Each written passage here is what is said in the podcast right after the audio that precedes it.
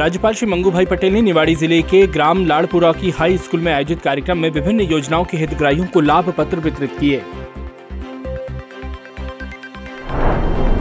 गृह मंत्री डॉक्टर नरोत्तम मिश्रा ने दतिया में विकास यात्रा के दौरान ग्राम हतलव में मांझी समाज के लिए बनने वाले सामुदायिक भवन का भूमि पूजन एवं गौशाला की बाउंड्री वॉल का लोकार्पण किया। मंत्री श्री तुलसी सिलावट ने इंदौर के सांवेर में महाराणा प्रताप जी की प्रतिमा पर माल्यार्पण कर विकास यात्रा का शुभारंभ किया।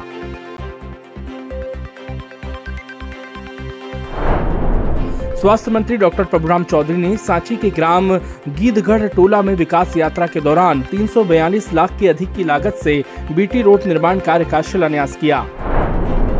बड़वानी में विकास यात्रा के दौरान मंत्री श्री प्रेम सिंह पटेल ने ग्राम पिपरी में जन संवाद कर योजनाओं का लाभ देने की अपील की।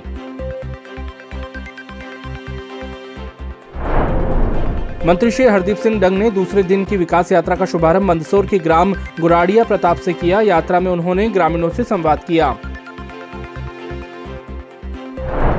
जावत के ग्राम जराड़ में मंत्री श्री ओम प्रकाश सखलेचा ने विकास यात्रा के दौरान 20 लाख की लागत के पंचायत भवन का भूमि पूजन एवं गौशाला का लोकार्पण किया। मंत्री श्री इंदर सिंह परमार ने शुजालपुर के ग्राम दुगदा में झंडा फहराकर दूसरे दिन की विकास यात्रा का शुभारंभ किया।